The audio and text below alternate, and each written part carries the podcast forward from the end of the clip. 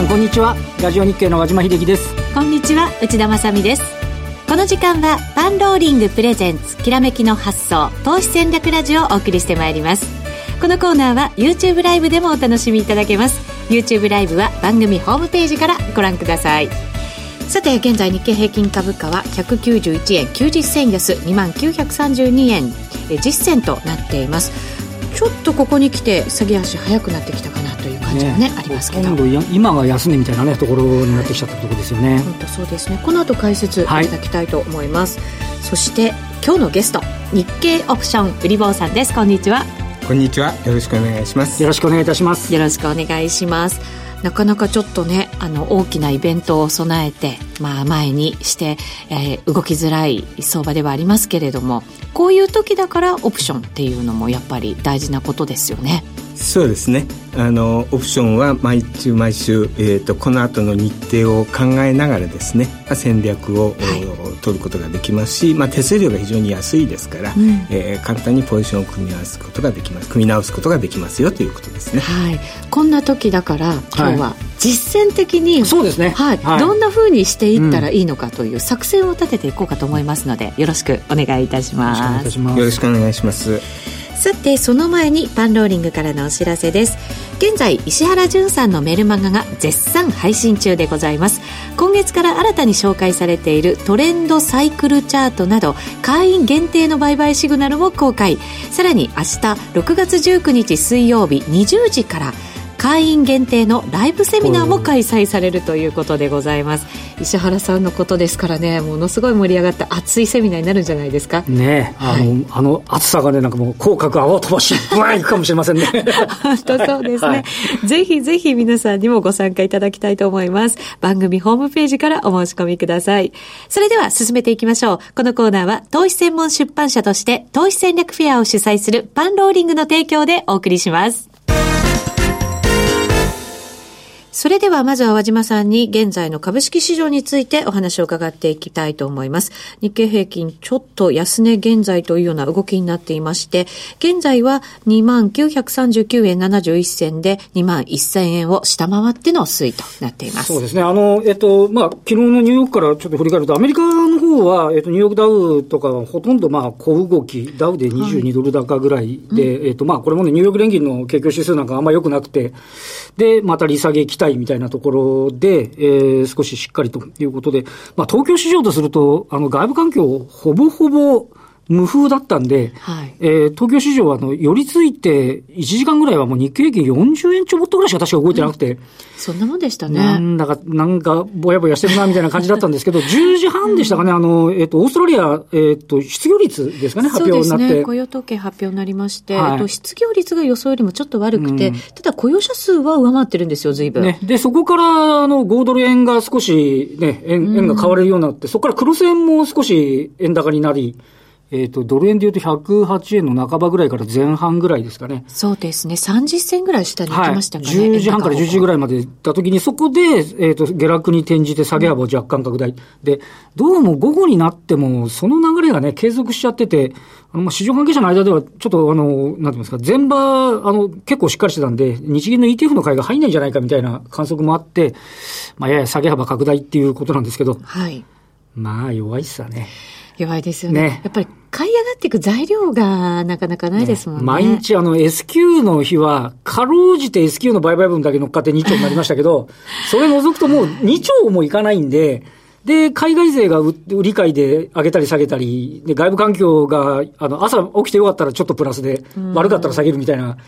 で、あとはもう一つ、あの、最近では10時半になると今度は今まで上海だけだったんですけど、香港禁止しなきゃいけなくなって、はい。ね、そんなような形で、目送り気分の強い中で、やっぱりちょっとしたね、こう、売りが出てくると、225、日経平均の下げ幅っていうのは、どうも拡大しちゃうなっていうところですし。そうですね。振り回されっぱなしというか、あとは海外を本当にそのまま移したような物色にもなってますよね。ただだけど、あの、えっ、ー、と、日経平均でいうと、あの、下げるときはアメリカより深く下げて、戻るときはちょっとも戻ってないというね。それはね、納得いかないところなんですけど。ちなみに日経平均25日線っていうのが2万1000飛んで21円。今、アメリカのニューヨークダウはもう上向きですからね、25日線自体が。で、その上に株価がいますから、はいね、見見ながらと言いながら、アメリカも心配心配と言いながら、アメリカの方の株価がしっかりで、でも日本はね、やっぱりちょっと、しかもやっぱり為替が108円台前半まで振られちゃうと、まあなかなか、動きにくいなっていう、そんな感じになっちゃいますね。そうですね。FOMC の結果待ちね。ってことは、えっ、ー、と、18、19なんで、日本時間というと木曜日の朝朝ですよね。で、今度その後は、今度日銀の金融政策決定会合、何もないと言われてますけど、はい、でもやっぱり黒田さんの発言がね、あの、今日午前中もなんかどっかで喋ってたのは、やっぱりみんなが聞き耳立ててますからね。ああ、やっぱりそうですよね。だから、今回もアメリカの方も、まあ、利、利下げはないだろう。そうですね。ただ、パウエルさんがどんな発言をするかっていうところ。あの、7月がみんな利下げするっていうんであれば、みんなそうなったら、その地ならし的な発言が出るんじゃないかとかね、いう話ですし、で、黒田さん、黒田さんでやろうと思えばできるみたいな発言もしてるんでね、そういうことのニュアンス。実際はね、ちょっとマイナス金利から何やれるのみたいな。感じもありますけどね。しかも日本はね、消費税の増税控えていて、今それが動くべきなのかどうなのか。そうですよね。はい、景況感が悪化している中でね、その消費増税も本当にするのみたいなね。リーマンショック級がなければって、いや、やったらリーマンショック級になるんじゃないのみたいな、そうですよね、ね、見方すらありますからね。しかもアメリカもそのパウエルさんの、パウエルさんの発言に、そういう期待したものがなければ、はい、ちょっとまた相場的には厳しい状況も考えられますよね。これこれもね、ニューヨークも、これまでのところでも、今、あの、利下げ期待で金利が低下すると買われてますけど、パウエルさんの発言ない前は、金利が低下して景気が悪いから、あの、あの、気に低下してきてるじゃないかみたいな話だったのが、パウエルプットになった瞬間に、なんかね、メリット見てますけど、これもね、センチメント一つでちょっとっていうね。そうなんですよね。うん、特にあの、ファーウェイがね、大幅な減額修正して、ああ、やっぱりこれは効くね、みたいなね、ところっていうのが、まあ今日はね、東京市場も、あの、まあ午後は少し影響してますけど、午前中はなんとかこなしたんですけどね、はい、そういったようなこともやっぱり、なんかいろんな外部環境は気になるねっていう感じではありますもんね。そうですよね。結局アメリカの企業だって、今のその米中の貿易摩擦に関しては、やっぱり反対する声がもう随分上がっていて。はい、まさに公聴会が今ね、反対まみれですよね。そうですよね、はい、そうするとやっぱりアメリカ企業への影響も、やっぱり避けられてないからそういうことになってるってことですもんね。ね。挙句には多分そういうふうに公聴会しても、やるときはトランプさんはやるっていう話。になっちゃうんじゃないかっていう気もしますしね。本当そうですね。ねはい。えー、現在ドル円に関しては108円28銭29銭あたり、そして5ドル円に関しては74円飛び5銭から飛び6銭あたり、一旦は74円を下回る場面も今日はあったということです。このあたりの動きちょっと見ていかないといけないかもしれませんね。ちなみに上海はマイナスに転じていますけれども、えっ、ー、と、香港に関してはまあしっかりな状況が続いていると。一応そのあたりもお伝えしていきたいと。ありがとうございます。重要です。はい。はい、えー、それでは、この後は今日のゲストにお話を伺います。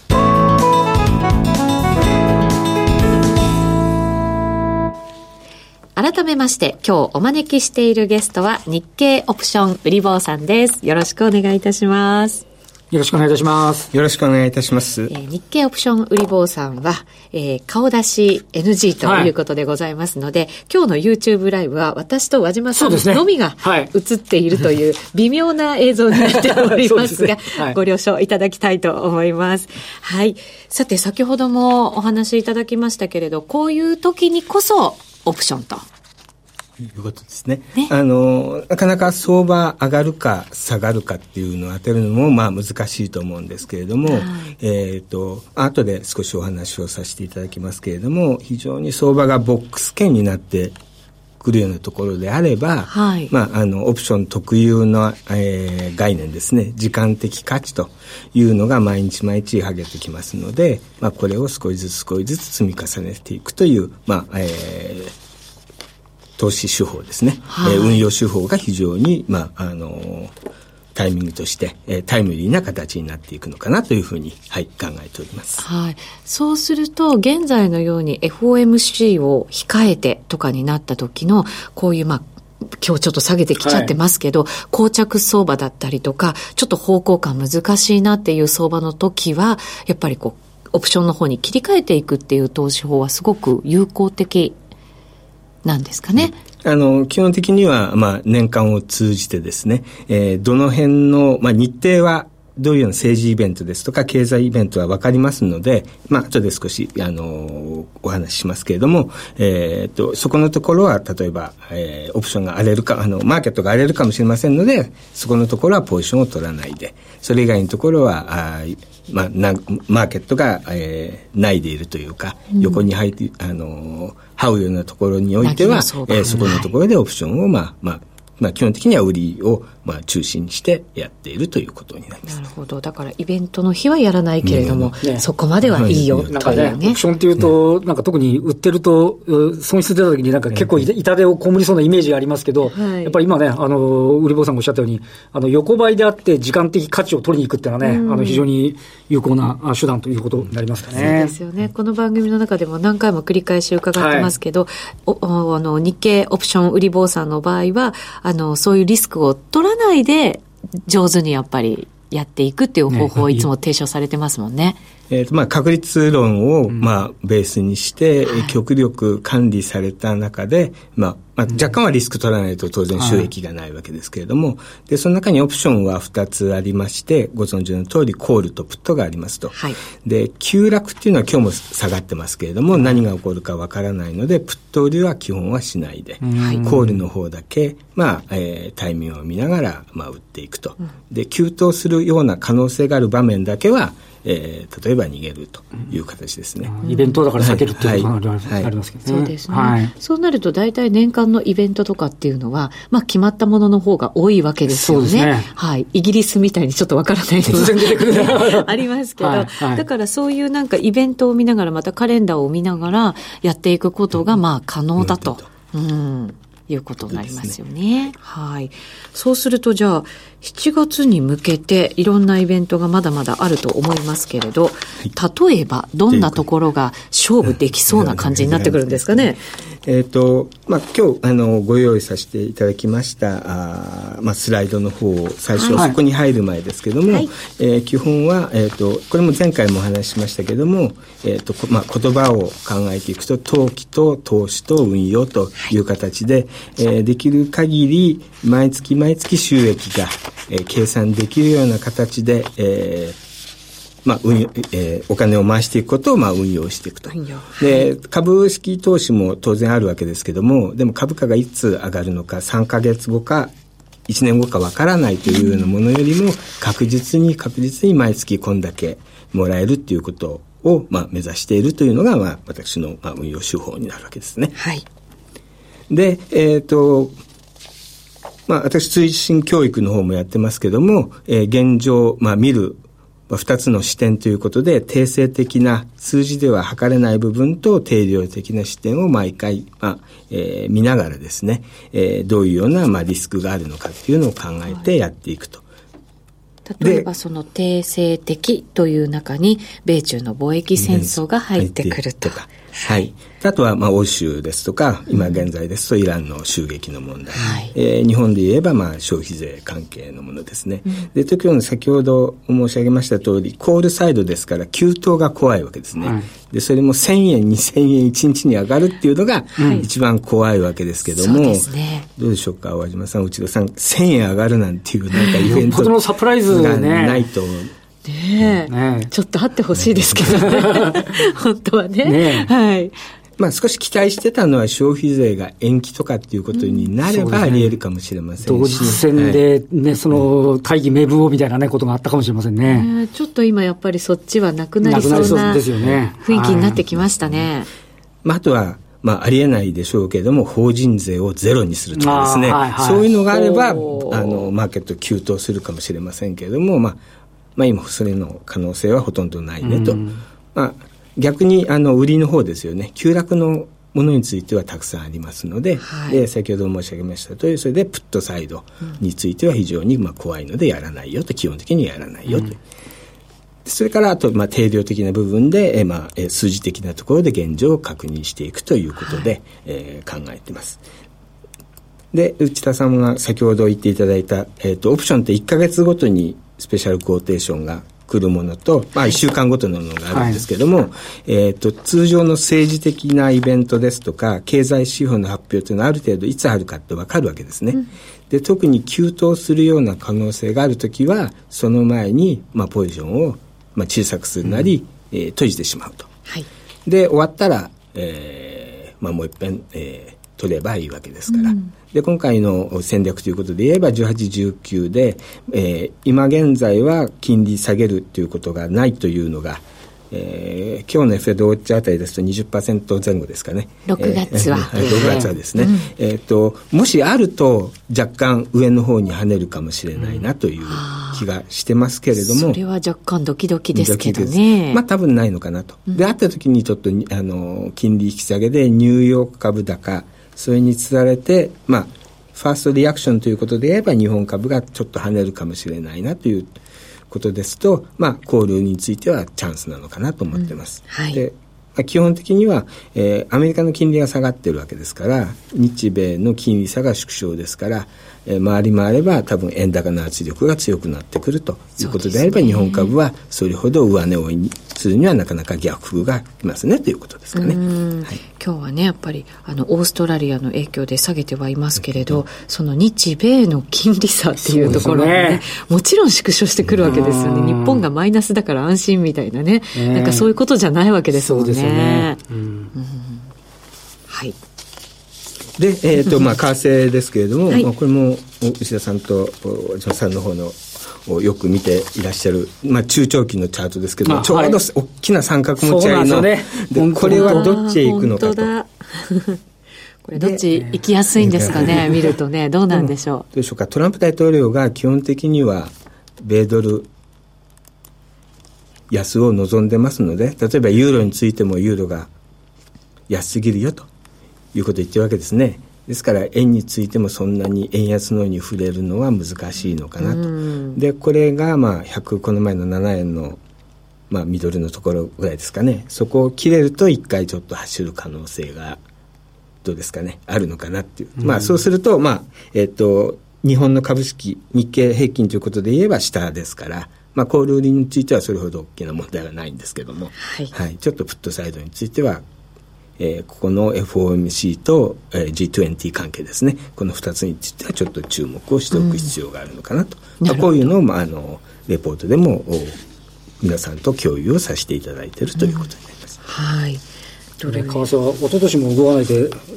一昨年の時点で来年こそ動くとしたら、去年も全く動かず、はい、今年になってもね、ままだまだ、ね、拮抗してて、もういい加減ちょっとね、トレンドがどっちかに出るとね、走っちゃいそうな感じがしますよね、これね。本当そうですよね、はい、エネルギーは貯めてる貯めてるぞっていうね、感じがありますからね。知らない、そうですよね、はい、そういう感じですよね。さて、そのアメリカですけれども、本当になんかこう、利下げをしなきゃいけない状況なのかどうなのかって、やっぱりちょっと、今までのなんか傾向を見ると、つかみかねるところは正直あるんですけど。そうですね。えーただあのアメリカのマーケットを見ている時にいやあの私が考えているのは基本的にはトランプ大統領は再選に向けてとにかく何か一つ自分自身がやったと成果を出したいと。で残念ながらえ北朝鮮との関係でもダメでした、中国もダメでした、はい、メキシコもちょっとうまくいかないですよと。そうすると彼らが今誇れるのは一つ、まあ唯一のというか、まあ彼の成果で言えばアメリカ株が高かったと。ということですと、金利下げてもらえればアメリカ株まだ上に行けるわけですから、まあそれだけは自分がいい点数、私がやったと、トランプ大統領がやったということで話せるってことですかね。だ非常に株価にとっては、あの、神経質なんじゃないかなというふうにまあ、個人的には考えてますけどそうですね今ももちろんそうですけど今後もね選挙が近づくにつれ、ね、さらにというね。ね下げるべきだってもそうですし上げなかったらもう1万ドル高かったとか言ってますからね。ね。確かにそうですよね、はい、たらればはダメだっていうね相場の世界で。なんですけどね、はい。でも経済統計なんかを見てもアメリカはそれほど悪くないなっていう状況が続いてはいるわけですよね、はい、アメリカはそんなには悪くないんですけれども、逆に周辺国についてはやはりだんだんだんだん傷んでるような感じになってきてますですね。でえこのチャートでこれも毎月、えー、会員の皆様とシェアさせていただいてるんですけども OECD の先行指標から見るとまだ下の方にどんどんどんどん悪くなっているような形ですのでこのブルーのライン、ブルーのラインですね。はい、で、まあ、株価の方はこれは世界株モルガン・スタンレーさんの世界株ですけども、はい、えー、若干高止まりしてますけどもやはりあの下げる時は、えー、やはりあの株価は全世界的には厳しいという環境はまだ続いているのかなとこれあれですねトピックス東証株価指数の高値っていうのは18年の1月なんですよ、はい、だからちょうどそのピークアウト感の出てるところに、さも似たりみたいなところぐらいからあの、ね、ワールドインデックスと似たような形。日経平均はあの10月に去年抜けてるんですけど、トピックスはあの下降トレンドのまんま、全くその通りのチャートになっちゃってるんですよね。ああ、そうなんですね。はいはい、そうか、嫌な感じですね、これね。ちょっと景気はね、世界的にもあんまりかもしれない。ドイツのマイナス金利が日本のマイナス金利抜きましたからね。そうなんですよ。ね、はい。ちょっとね。びっくりしますけどね。衝撃的ですけどね。はい。後ろ向き競争をどっちが抜くかっていうようなことをやってるような感じですよね。そこ競いたくないですね。はい、なんかデフレに戻っちゃうぞって話ですもんね、なんかね。本当そうですね。そんな時に消費税上げてる場合かって、まだ言いたくはなりますけど、はい。今日はそんな話ではなく、はい。なので、そんな時だからこそ、やっぱりね、いろいろ投資を考えていかなきゃいけないのかもしれませんけど、はい、やり方って難しくなりますよね。はいそうですね、はい、あのただその中で例えばオプションということで言えば、うん、えー、とまあ、売りの戦略ですけども、えー、通常の方向性を当てる左側のところ例えば株先物債券 FX でも何でもいいんですけども方向性を上げるんであればまあ乱暴に言えば上がるか下がるか 50%50% 50%ですよという、はい、その戦略の中でオプションで言えば例えば99%の確率でこことここに入れば勝ちだとかっていうような戦略を取れるわけですね。うん、まあ、あの、後ろの方、あの、下の方はちょっと怖いので、えー、この以上はいかない。例えば、7月の今度の S q までに、例えば2万4000は超えないとかっていうのであれば、うん2万4000以上のコールを売るとかっていうような戦略をずっとずっと、まあ、続けていくということですね。はい、で、えーと、オプションのものについてはここに書きましたけど方向性の部分と変動性、まあ、うん、ボラティリティって聞いたことがあの皆さんご存知だと思いますけれども、はい、まあ、これの特性をよく考えていただくと、えー、非常に、まあ、面白いような戦略ができると。うん、で私、まああの過去は、まあ、ファンドマネージャーみたいのをやらせていただいて、まあ、いわゆるクオンツと計量分析に、えー、してる、まあ、ファンドマネージャーだったんですけども、えー、実際モデルやなんか開発するときに実は方向性を当てるよりも実は変動性の方がクオンツの中では、まあ、相対的には優しいんじゃないかと。いうような形のことを言われてます。まあ、人で反応しましたけど、そうなんですね。そうなんですね。はい、まあ、通信講座ではそういうようなモデルまでちゃんとあの開示しながらやってるわけじゃないですけれども、まあ、統計学を使いながらやると、まあ後で少しだけ触りをご説明させていただこうとは思ってますけども、はい、えー、そういうところをやると面白いですよと。で、オプションの変動要因っていうのは当然一つは、まあ、ボラティリティと、うん、まあ、現物価格が上がるか下がるかと。えーまあ、それからあと日数ですね。はい、えー、この辺が非常に大切なんですよと。でこれをご理解いただいた中で例えば日経平均と日経のボラティリティインデックス、うん、あの日経さんが出してるやつなんですけども、はい、えー、逆相関なんですね。逆相関。っていうと、はい、日経平均が上がるとボラティリティが上がるよというような関係がまあ、これ、えー、相関係数ちょっと統計的な話で恐縮ですけども0.64ぐらいの非常にたあのそこそこ高い相関、はい、逆相関を持ってますよと、はい、まあ、こういう特性がありますと。でボラティリティっていうのは、えーと、数字で見ると非常に、まあ、感覚的につかみにくいかもしれませんけどもこれ例を出してます。えー、4つ色を分けてます。今一直線に上がっていくっていうような場合ですとこれ必須開示ボラティティかこれでも大体0.3%、はい、これ率で考えてますので幅が毎日毎日同じで上がっても若干変動率は変わるので数字がゼロじゃないよと、うん、でケース2とケース3赤と緑のところ赤の方が振幅が緩やかですよね。大きな波ですよね、うんうんうん、で緑の方は小さな波になりますとでこういう場合ですと実は小刻みでも小さな波がある方が実はボラは高いんですよとかですね、えー、いうような感覚とかをつかみながらですね、えー、考えていただくと、まあ、ボラが上がるのか上がらないのかっていうのが、まあ、ある程度見ることができるのかなと。そうか、はい。小さくてもねたくさん捉えていけばいい。ってことですよね、はい、そうすると合計していくと大きな波になってると、結果。なるほど。うんで、まあ、あのもう一つは、えーと、分布ですね。えまあ、分析する方法を2つまあ、考えるということであればあの日経平均は動きですので例えば移動平均線やなんか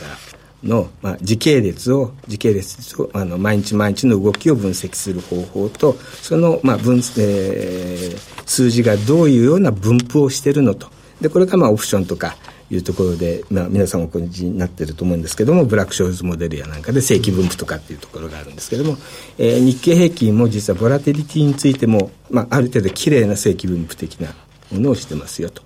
いうのがこの、まあ、チャートですね。で一方ですね、えー、次のチャートを見ていただくと、まあえー、お気づきになると思うんですがこれボラティティインデックスのレベルなんですね。レベルはい、はい、で日経平均は、まあ、最低はゼロ225銘柄が全部潰れればゼロになって、はい、そういう悪い冗談みたいな話をしますけども、えーと上は10万とか20万とか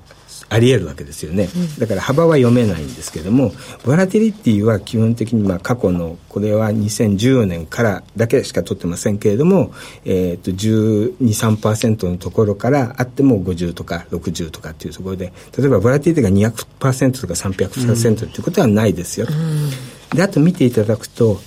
これ左側の方がある程度絶壁のような形にし左側に、えー、と実はあの4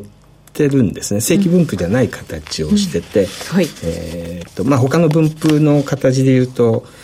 あのまあ、ちょっと統計学の話をするとポアソン分布とかそういうような形の分布に似てるんですけども、えー、これを分析することによって実はどういうような動きがあるのかとかとかっていうことをまあ見ながらするとでボラティリティの予見できるんであれば日経平均の上下もある意味では少しはあのまあ、予見できるかもしれないっていうようなことをやってるんですね実際に。は、まあ、あの通信講座ではこれはやってませんけれども。あなるほど、はい、プロとかで、はい、ションオプションので、基本的には機関投資家さんたちはこういうことを考えながらやってるということですね。はい。まあ、機関投資家さんがどういうことをやってるのかの一端でもあのもしかしたらあのご興味があるかなと思って若干ご紹介をさせていただいたんですけれども、はい、はい、私と和島さんはちょっと頭をポリポリす,、ね、するような若干難しい。はい、でまあ参考までにあの先ほど言いました時系列の、はい、モデルってすると、まあ、今こんなのが主流ですよという形で、まあ、こんなの金融機関の人間が一生懸命やってるっていう話。そうですか投資家としてはこういうところまで踏み込んでいかなきゃいけないのかなと思うと、ちょっとドキドキしちゃいますけどね。ただ、あの、はい、考え方はそれほど難しくないのとですね、はい、今、エクセルですとか、他の非常に、あの、統計パッケージのソフトがあの充実してますので、うん、やろうと思えば簡単にあの計算するわけじゃないので数字を与えてやってこれで解いてねって言えば答えが出てきますから、はい、そんなに難しい話でも実は本当はないと思います。わかりました。また後ほど延長戦で伺っていきたいと思います。はい、さて、売り坊さん今、えっ、と、初心者に向けた講座されてるということですね。はい。えっ、ー、と、先ほど少しご説明をさせていただいたんですけれども、えっ、ー、と、通信講座という形で、えっ、と、まあ、ワンサークル3か月ぐらいのところで、あの、えー、動画をですね、はい、えー、あの好きな時に見ていただきながら、うん、えーまあ、あの勉強していっていただくという形ででそれで目標とするとですね、まあ、あの99%ぐらいの確率で、えー、年率10から20%なんですけれども、はい、まあ、その辺を目指す運用手法について、えーまあ、いつでもまずビデオで見ていただいてで現状については、えーと、ウィークリーで、えー、週報という形で提出させていただいています。はい。から、えー、7月6日土曜日にはプレセミナーも開催されるということでございます。はい、オプションに興味があるけれどいきなり参加は自信がないという方はぜひ参加して